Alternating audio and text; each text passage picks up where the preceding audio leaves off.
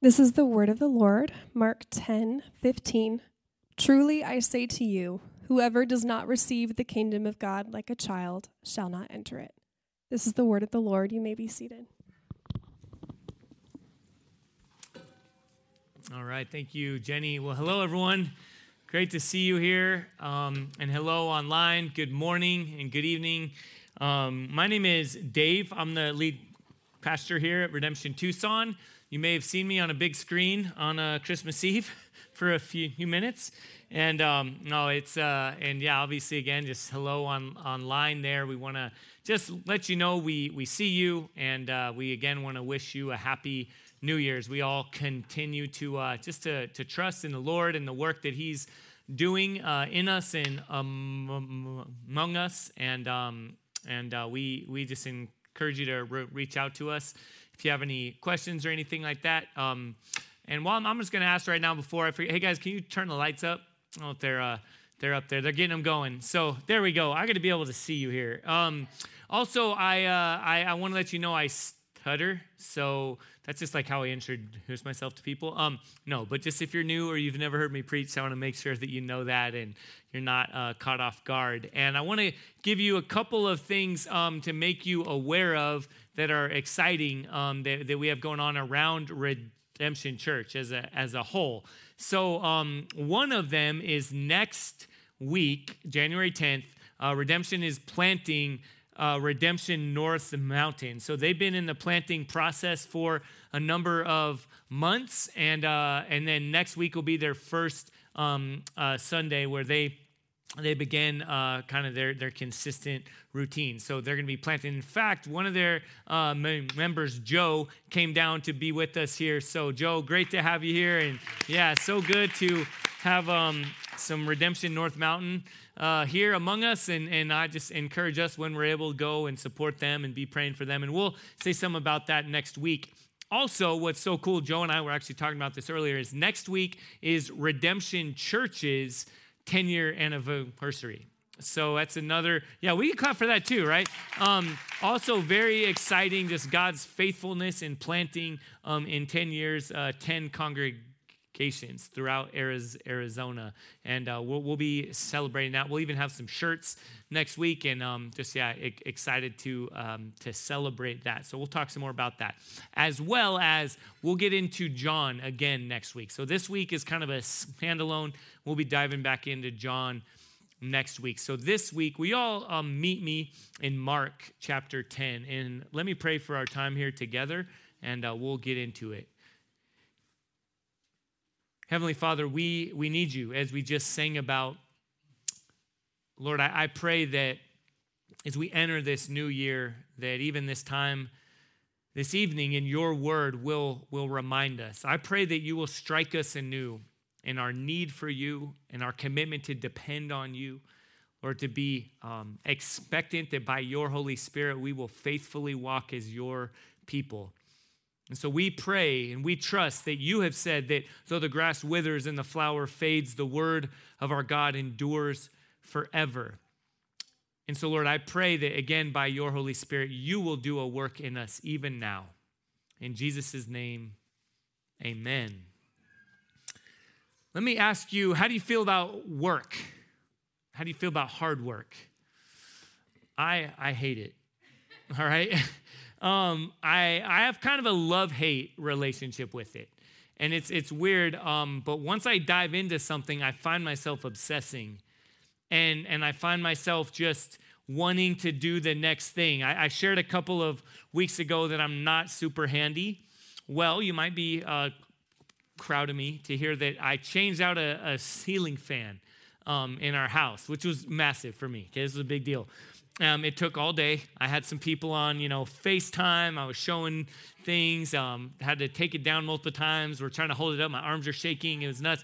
So what did I do? Um, and now let me say too, just because my daughter's here, that whose room it was in, it was on her floor for like month, a year maybe. I don't know. It was there. She stepped in, yet it didn't break. So I was like, all right, we gotta gotta get this thing up. So a couple days later, what I do, I ordered three more ceiling fans because I noticed, wow, every other, you know, we have one that's there that doesn't even work. There's no life for it. All the chains broke off. So our like that room is completely dark. And we had like half our rooms were that way. So we finally were able to get some more fans.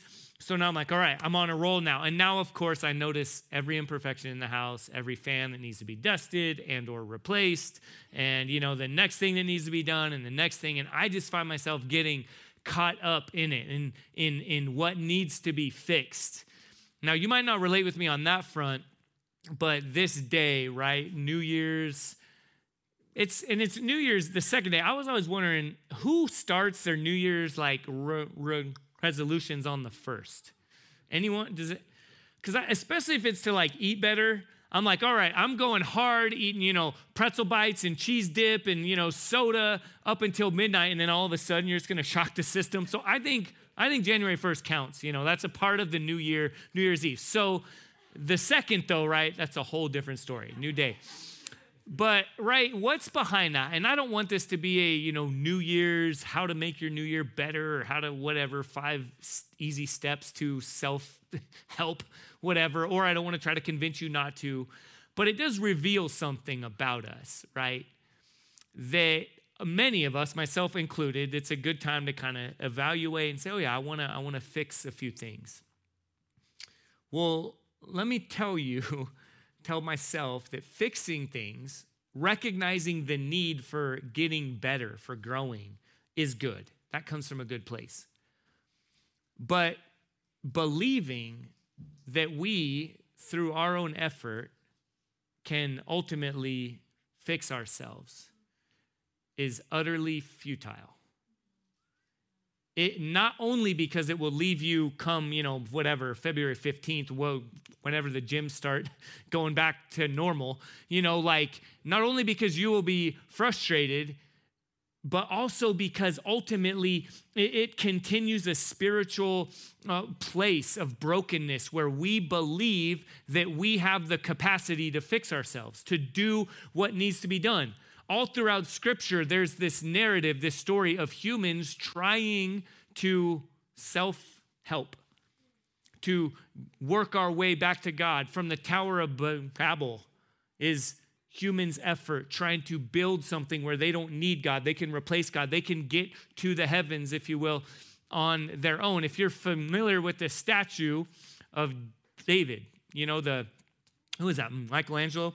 The, the statue, David, something that I pointed out or that I read um, Francis Schaeffer's book, um, How Then Shall We Live? I always forget how the title goes, it's oddly worded. I think it's How Then Shall We Live. But in it, he points out that during that time, that, that Michelangelo made the statue with massively big hands. And that the whole point in that is that human, and let's just be honest, okay, we can chuckle. Like normally in our day, we don't notice, we don't look at the hands, right? No one notices the hands. It's a naked statue. But his point was mankind has the capacity, the power to do what we will. And in fact, that's why the whole statue is not even finished, because it's to have this idea that he's like building himself up.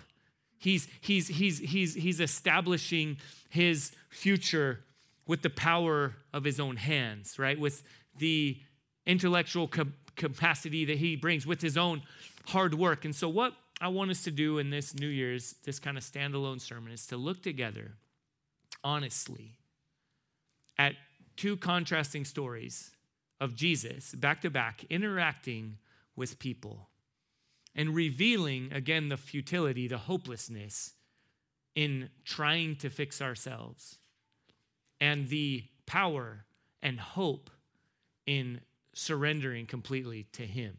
So, with that, meet me, as I said, in Mark chapter 10, and we'll pick up with the first of Jesus's interactions. Mark chapter 10, in verse 13. And they were bringing children to him that he might touch them. And the disciples rebuked them. But when Jesus saw it, he was indignant and said to them, Let the children come to me. Do not hinder them, for to such belongs the kingdom of God. Truly I say to you, Whoever does not receive the kingdom of God like a child shall not enter it. And he took them in his arms and blessed them, laying his hands on them. So, why did the disciples try to stop people and try to rebuke them from coming to Jesus, right? That's the first question. Well, first, it's this the crowds, the parents of these kids were in the wrong, okay? They were. This was a theme all throughout Mark. If you read Mark, and if you remember, we actually preached through Mark a number of years ago, and the crowds are always presented as a negative okay? The crowds would come and would try to try to force jesus to be who they wanted him to be. They would have him do you know dog and pony show do some different tricks and do his all his miracles. And so that's why he's often all started. He's hesitant and he's he's not because he's showing listen you can't form me in your image. You can't force me to do what you want me to do. So the disciples are right in stopping these parents because what they're trying to do is they're viewing Jesus, like all throughout Mark happens, they're viewing Jesus as like a good luck charm. Oh, if we could just get close enough, if we could get Jesus to touch our kids, they'll be blessed. Okay, like again, not to to to to heal them, to shape them, to to to to to um to give them his identity, not these things, but if we could just get him the good luck charm, the guru, if you will. Then we'll be good. And so the disciples rightly, you know, call out the parents, but they also prevent the children. And Jesus says, again, read with me this verse. Where is it? Verse 15. And I would even encourage you if you underline things or circle things in your Bible to do this. Truly I say to you, whoever does not receive the kingdom of God like a child shall not enter it. Well, what is it about kids that we should try to be like? Is it because they're cute? Well, let's be honest, right? Some kids are cute. Um, hey, I'm not going to say who, right? But it's not. That's not. That's not it. It's not a given. And um, and is it? Are all kids cute all the time? Like no. Oh, is it? I know. It's because they're innocent, right? Be innocent like children. Well, I see a couple kids in here. Parents like, are kids innocent? no right? Doesn't take long for us to know that childlike innocence is kind of a fabrication. It's a, it's, it's, it's a filter, okay? It's not reality. It's not innocence, right? There's, what is it though about children that Jesus sees and says, these kids embody something? Be like them. What is it? It's their vulnerability, it's their dependence. Okay, the word here, the word that is used for children, when he says, Let the children come to me, um, it's actually the word is infants. And then in verse 15, when he says, Unless you or whoever does not receive the kingdom of God like a child, it's like an infant, right? I see an infant right here. What, what does an infant do? Nothing, right? Goes to the bathroom, cries. It needs in, in, in Matthew chapter 5, verse 3, in the beginning of the Sermon on the Mount, when Jesus says, I love this verse, it's so shaping. It's the beginning where Jesus says, He says, um, he says, Blessed are, right, which is good, blessed, like taken care of, are the poor in spirit, for theirs is the kingdom of heaven. Poor in spirit means paycheck to paycheck, means I don't have anything. It means I start the new year recognizing I, I, I'm going to fail again. If left, I don't have these giant hands or this great intellect that can get the life or build the life that I want to have. I will ultimately fail on some level at some point if left to my own vices. An infant says, well, they don't say, right? But an infant, without being fed, won't eat right? An infant without being changed will just remain in its own filth. An infant without outside help is ultimately helpless. And Jesus says, be like that. That's how you receive the kingdom that I'm ushering in. The good life, the good news, the gospel that I've come to establish. Receive it like a child, like an infant, desperate and needy.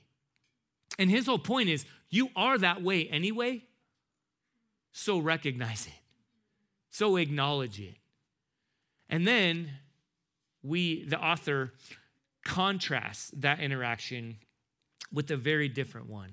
Okay, pick up with me in verse 17. And as he, that's Jesus, was setting out on his journey, a man ran up and knelt before him and asked him, Good teacher, what must I do to inherit eternal life? And Jesus said to him, Why do you call me good? No one is good except God. So, why, why is Jesus like throwing shade on this guy, right? He's putting him in check. Like the guy called him good. What's wrong with that? Why did Jesus tell him, Why are you calling me good? It's because Jesus, being the great heart surgeon that he is, knows where this guy's heart is. And what this guy's actually saying, he's coming up to Jesus and it's he's actually saying, Jesus, fellow good teacher. I, I, you're good, I'm good. I don't know about all these other guys, but we're good. And I just need a little bit of help. Um, what, what can I do this year? What's it going to take for me to get over that little hump and get there and be right there with you? Like I'm close, we're close to equals, and I just need a little push, and then I'll be there. I'll be set, I'll be solid. And Jesus calls them out and says, No one is good. You're not good. Only God is good. And then Jesus goes on in verse 19 and he gives this guy a list. He says, You know the commandments do not murder, do not commit adultery, do not steal, do not bear false witness, do not defraud, honor your mother and your father. And he said to him, Teacher, all these I have kept from my youth.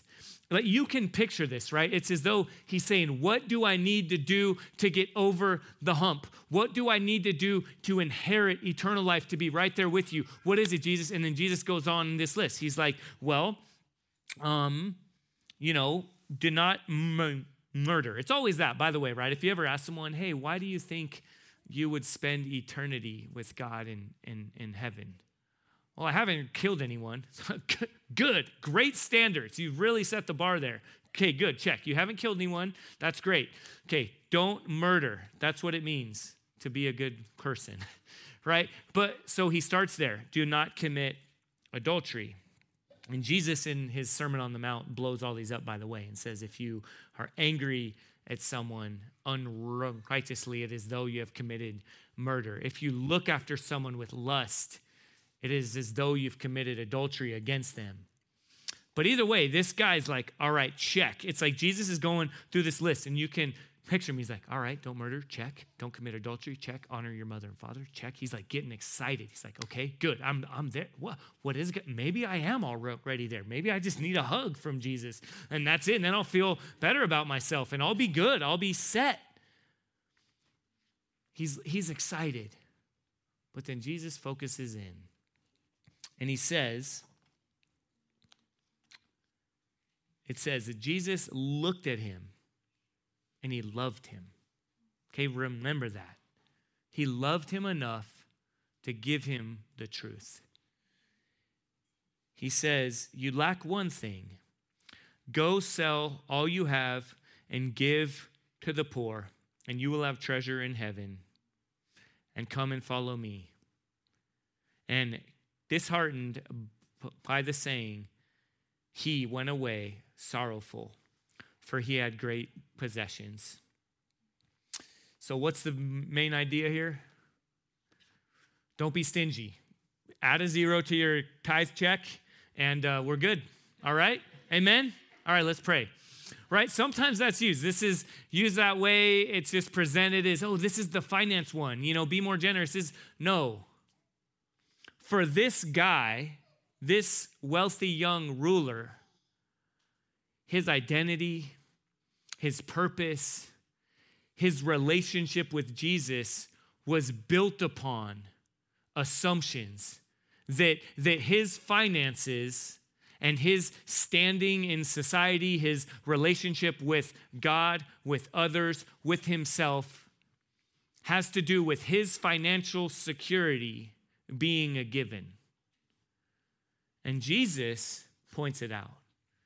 He puts his finger on it. says this this is your God. This is preventing you from going all in. You, you don't know your need from me. You don't know your dependence. You don't know your poverty before God because of your financial standing. Now, some of us, like I, I would guess that all of us on some level, finances, financial security would be difficult for us, would be an area of focus in our lives. But some more than others, right? Some might be like, that'd be awesome. I don't have anything anyway. In fact, I'm in the black. I'm in debt right now. I'm negative. I'm sorry, I'm in the red. See, you, you know how I grew up. I don't even, I get them mixed up, right? I'm in the red. I don't have anything. I'm poor. What, what does it mean? What, you know, fine. Well, we see in Jesus' different interactions, right? He's not a he's not a um, a one trick pony. He doesn't only call out finances and, and financial idolatry. He calls out whatever it is that is keeping us, right? With the woman at the well that we just looked at in John chapter 4 right? Where you see in different places. In her case, it was there were all the things, the sins that she had committed, the sins that had been committed against her, her absolute fear of, of, of, of, of functioning in a very difficult society outside of marriage. So she had a, a right fear, a, a justifiable fear, if you will, but still that was keeping her from, from, from, from relating with, with Christ and from seeing Christ for who he is. And so he loved her enough to speak into it, to give her the hard news, the bad news before the good news. Okay, I want to be honest here. If you're a part of redemption, if you're considering being a part of redemption, if you stumbled upon this YouTube video, right, where, wherever it is, you need to hear that outside of Jesus and his intervention, you and I are hopeless and helpless and will ultimately be left wanting. It is absolute futility to pretend that all we need is a little help over the hump. No, we are desperately helpless and hopeless. And, and and like me thinking, oh, the next fan's gonna be the one, then I'll feel like my home is in order and I can sleep good at night and it's good, right? That's when I talk about the love hate, it's because I can get so obsessive over what's the next thing. Once I do this next thing, then I'll be set. And we all do that in something. For this guy, it's my financial security, my, my standing in society is such that um, I, I have to have it. And if that's taken away, I'll be devastated. And that usually the other side of that coin is, and if I just get a little more, I'll be set. And let me ask, what is it for you? What is it for you that if pressed, you say, no, not that? Jesus says, that's your God. You might not confess it with your mouth, but functionally, practically, your life is shaped around the belief that if that were taken away, you would be devastated. So that's off limits. That's, that's kept away from the light of the gospel. Or the flip side of that, if I had that, then I would be set. And let me, I just want to ask you, I don't know what it is for you. I know some of them for me, I don't even know all of them. But as I prayed earlier, I trust that the Holy Spirit is poking his finger, saying, This. You, you orient your life around this. Church, as I prepare for this, I'm convicted. Right? I, I have, we have, how long has COVID been going on, by the way? I don't know, 12 years? right?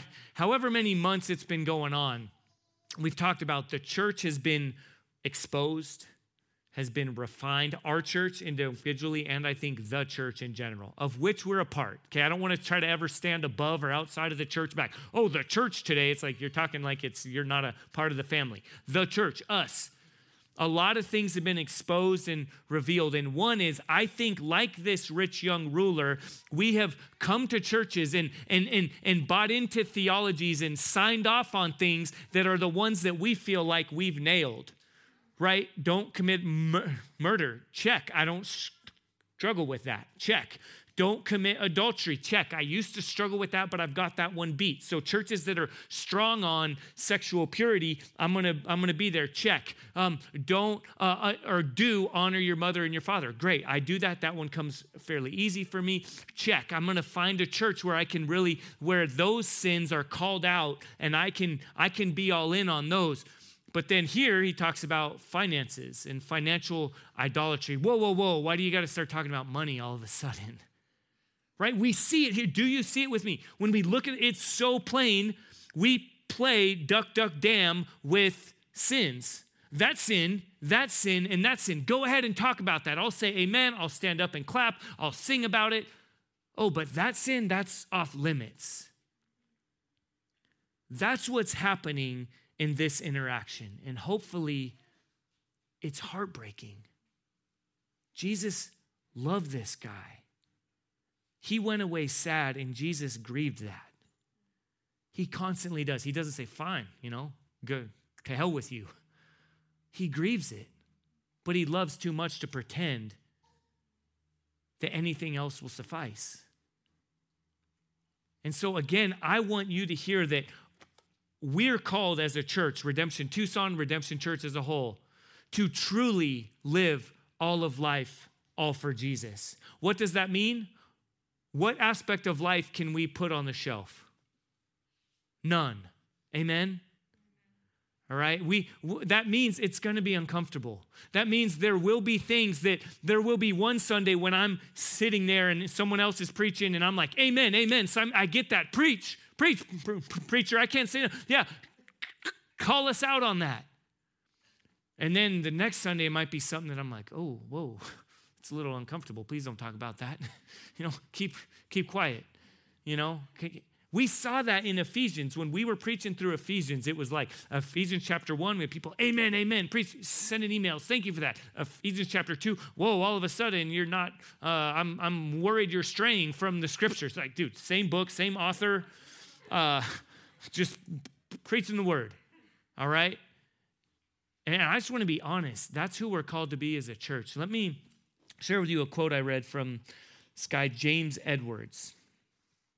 He says this The call to follow Jesus does not constitute an additional obligation in life, but rather judges, replaces, and subordinates all obligations and allegiances to the one who says, Follow me. If you try to squeeze Jesus into your life, you will eventually squeeze him out. But his call for us to follow him is that everything, every idea, every identity, every relationship, every goal, every aspiration, every political ideology, every plan for our future, everything submits to the lordship of Jesus, the good news of Jesus. It says, Every aspect of my life is brought before you, Jesus, and what you say about it is good, is good. What you say about it is broken and needs to be submitted to you, confessed to you. I, I will do that. As you reveal it to me, I submit to you. All my life is yours. Take it. Church, will you and I commit to being a church that go all in? in surrendering to Jesus and recognizing our desperate need for Jesus and acknowledging we're not going to think our way into effectiveness, into more glory, into growth, into joy, into faithfulness, into what? No. It means we humbly come and say, God, outside of your intervention, we, I, am helpless and hopeless. But Lord, through you, through your kingdom, through our dependence on you, you will do great things. You will set us free. Jesus calls out these, these false gods that we give ourselves to because he loves us, just like with this rich young ruler. compelled by love, he says, Go sell everything and give it to the poor, and then you will recognize your treasure in heaven and come and follow me. Jesus loves us too much to allow us to settle. In the Sermon on the Mount, Jesus says, No one can serve two masters. Either you will love the one and despise the other, or you will despise the one and love the other. You can't serve Jesus and anything else. And we're about to sing this song, Break Every Chain. In love, hear me, Jesus knows he's the only true, loving, providing master. What else that you and I give our lives to will ultimately die for us?